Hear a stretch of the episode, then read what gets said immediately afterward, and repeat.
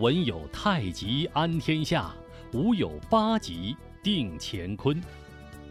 一位伟大的回族武术家吴忠，一段波澜壮阔的八极拳发展脉络。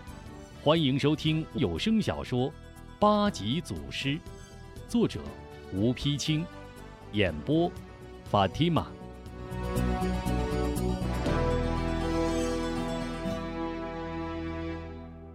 第七回，老山海暗授茶华拳，保吴中康婆系官兵。吴中跟随老师来到院中，小心问道：“老师，还有什么事？”我问你，你跟我这些日子，偷学了我多少武功？戴阿红依然板着面孔。吴中一愣，脸一红，把头低下，结结巴巴的说道：“我我，没，没学多少。都学了些什么？练给我看看。”吴中偷眼看看老师的脸色，慢慢起势练了起来。戴阿红看着吴中练武，情不自禁的为其纠正起动作来：“腿高点儿，脚底下稳住。”出手要猛。吴中见老师还有心指点，越练胆越大，胆越大练得越好。戴阿红看得高兴，笑了笑：“哈哈，好啊，你还真偷了我不少东西。我看啊，你也不是个念经的材料，以后就别再念经了。”吴中刚见老师高兴，心里美滋滋的。一听老师说以后不让来念经了，吓得连忙给老师跪下：“老师，以以后我用心念经就是了。你，你可千万不能不要我呀！”戴阿红笑着将吴中扶起：“快起来，快起来，傻小子！我何时说过不要你了？”吴中一听老师还要，一咕噜从地上爬起来：“那你，那你老刚才说以后不让我再念经。”我是说，你既然不是念经的料，那就不必勉强了。以后啊，还是去习武吧。听戴老阿红这么一说，吴中又慌了，哭唧唧道：“那，那还是不要我。”戴阿红喜爱的拍拍吴中的肩膀，反问道：“怎么，不想跟我学武功？”吴中惊愕的瞪大眼睛：“学武功？”您老，你老是说要教我武功，忽而又把脑袋垂下，嘴里叽里咕噜道：“我知道，您老只做经师，不为武教。”戴阿红笑道：“哈哈，傻小子，不当武教，不等于不教武功啊！以后我可以常给你指点指点，不过要想真正练出功夫。”还得靠自己呀！啊，这是真的！啊，你你你老答应做我师傅了啊！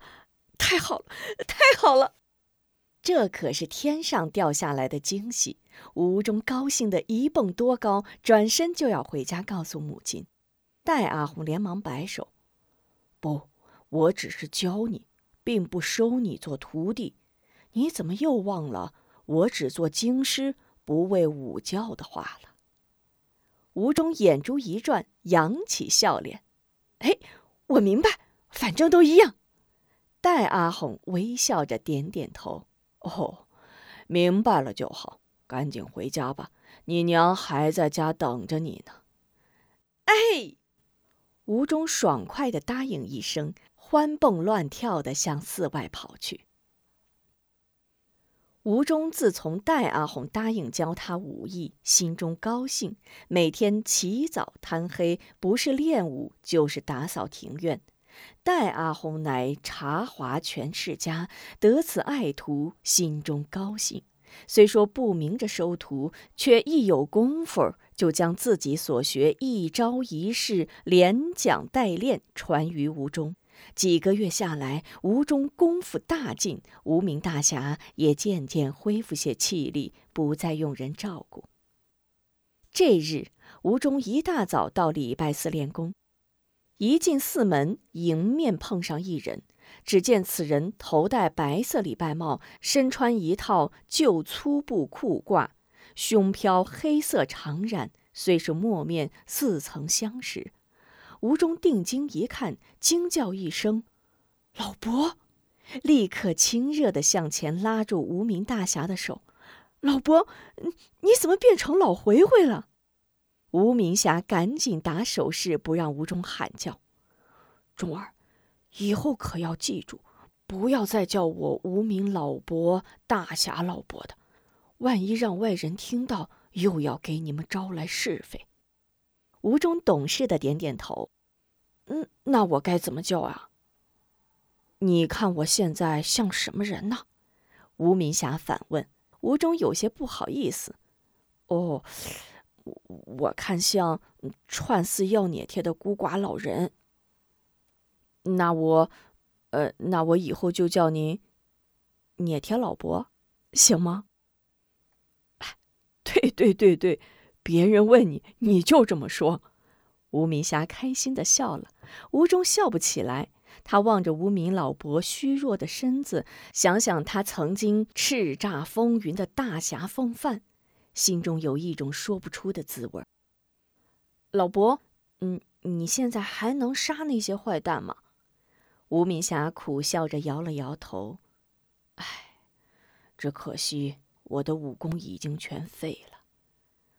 吴中拉着吴明霞的胳膊，撒娇似的摇了摇头：“不，不会的。等我长大了，我我去西域给你寻找仙泉水，总有一天你还会和以前一样，把那些坏蛋全都杀光。”孩子的一句话，就像一股热流从心中升起，直达眼圈。吴明霞感动了，震醒了，心想：我如此活着，不就是一个等死的废人吗？简直还不如一个孩子。吴明霞一把将吴中紧紧搂在怀里，发奋道：“好孩子，有你这句话，老伯就是死，也要死在去西域的路上。”明日我便启程。旷野里，康婆婆引着官兵边走边战，突然一闪身，钻进高粱地，不见人影。官兵们个个又急又热，满头大汗。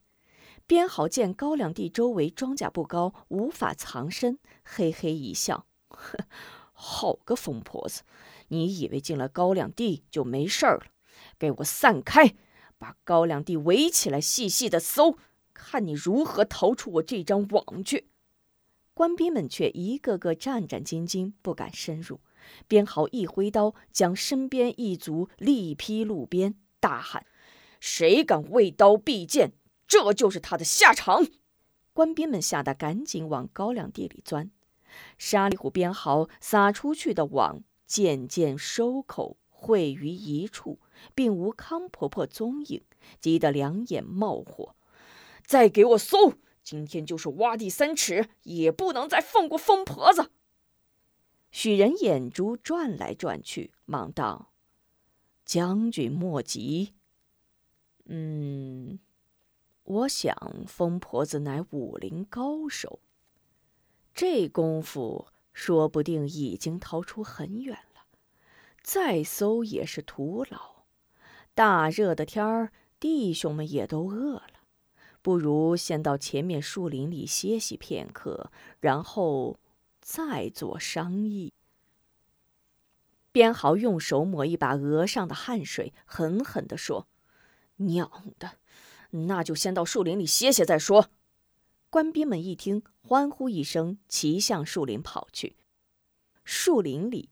官兵们各找阴凉，横躺竖卧的休息。编好许人靠在一棵大树下，仍为抓不到康婆婆恼火。真他娘的邪性儿！这疯婆子，那么大的水硬是没把她淹死。十多年了，就像个幽灵，突然又找上门来。看，打了大半夜，人说没就没了。边豪又气又觉得莫名其妙。许人狡猾的摇着脑袋：“我看此事并不简单。你想，那么大的水，他都没死，那吴天顺的老婆孩子死没死？他说死了，可他说的是实话吗？边豪毫不在意的摆了摆手：“我看这倒没错。你想，吴天顺家的乃一柔弱女子，又抱着孩子，岂能和疯婆子相比？”许人摇了摇头：“我看难说。当年我们和他交手是在河东村一带，离孟城不过三四十里路。这说明啊，这十多年来他一直隐居在这里。如若吴家母子已死，他岂能一人住在这里？昨夜正当无名生死关头，他又不顾一切的现身，这又说明什么？我看此人多年守在这里不动，不是为保护吴家母子，就是与无名老贼同伙说不定啊，他就是无名的老婆。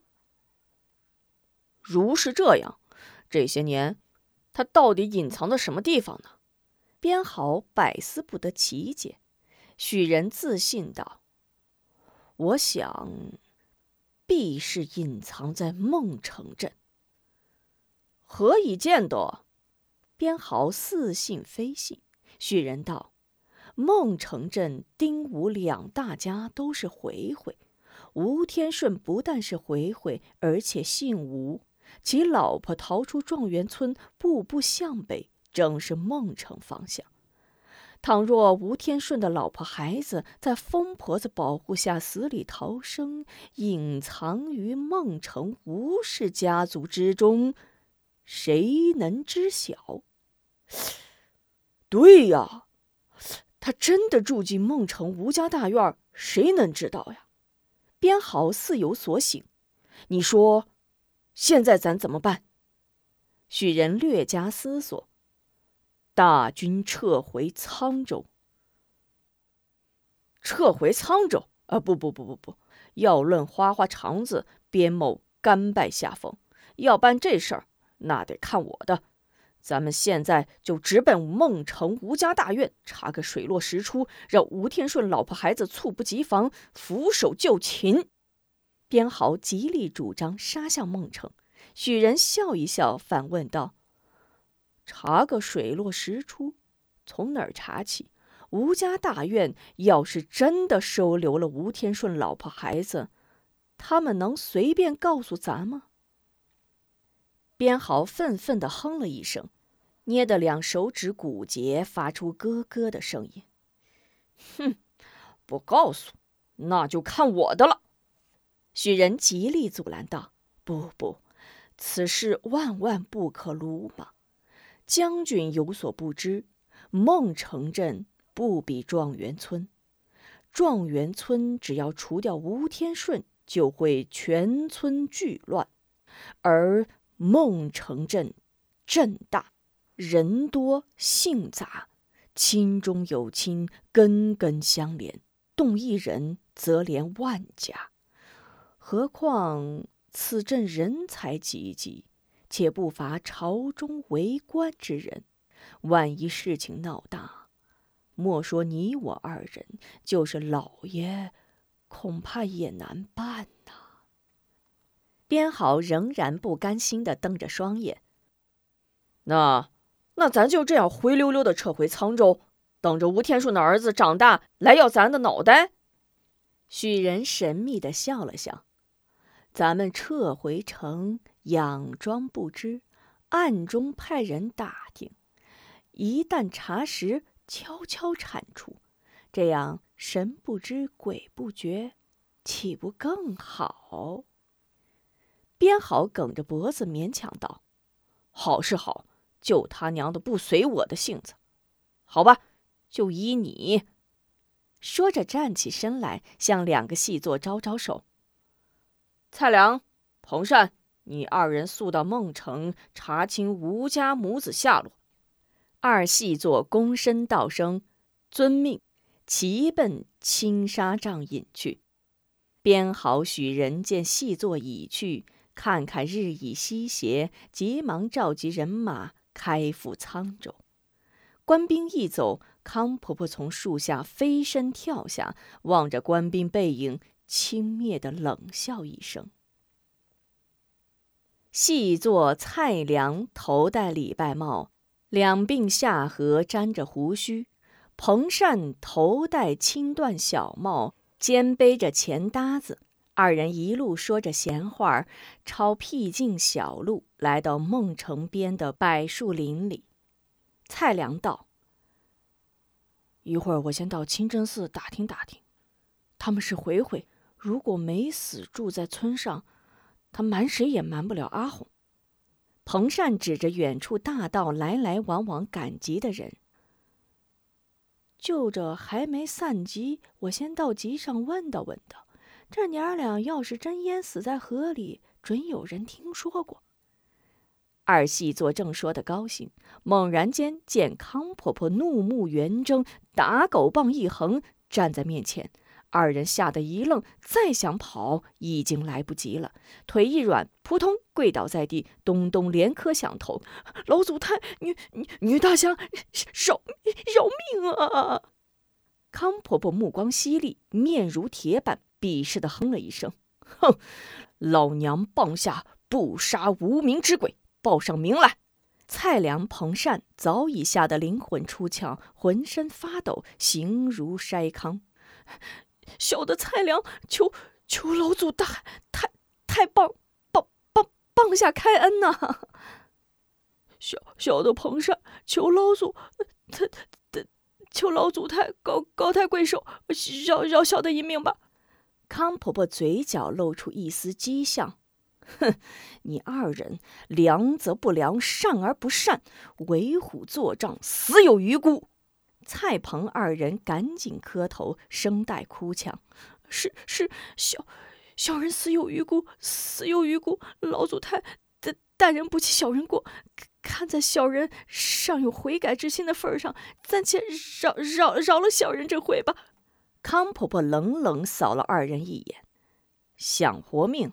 好，我先问你们，现在要去何处，做何勾当？”“是。”是是是，编号和许人让我们去去孟城打探吴天顺妻儿下落，可可可是，这可不是小的们愿去的呀，在他们手下当差，不去不行啊！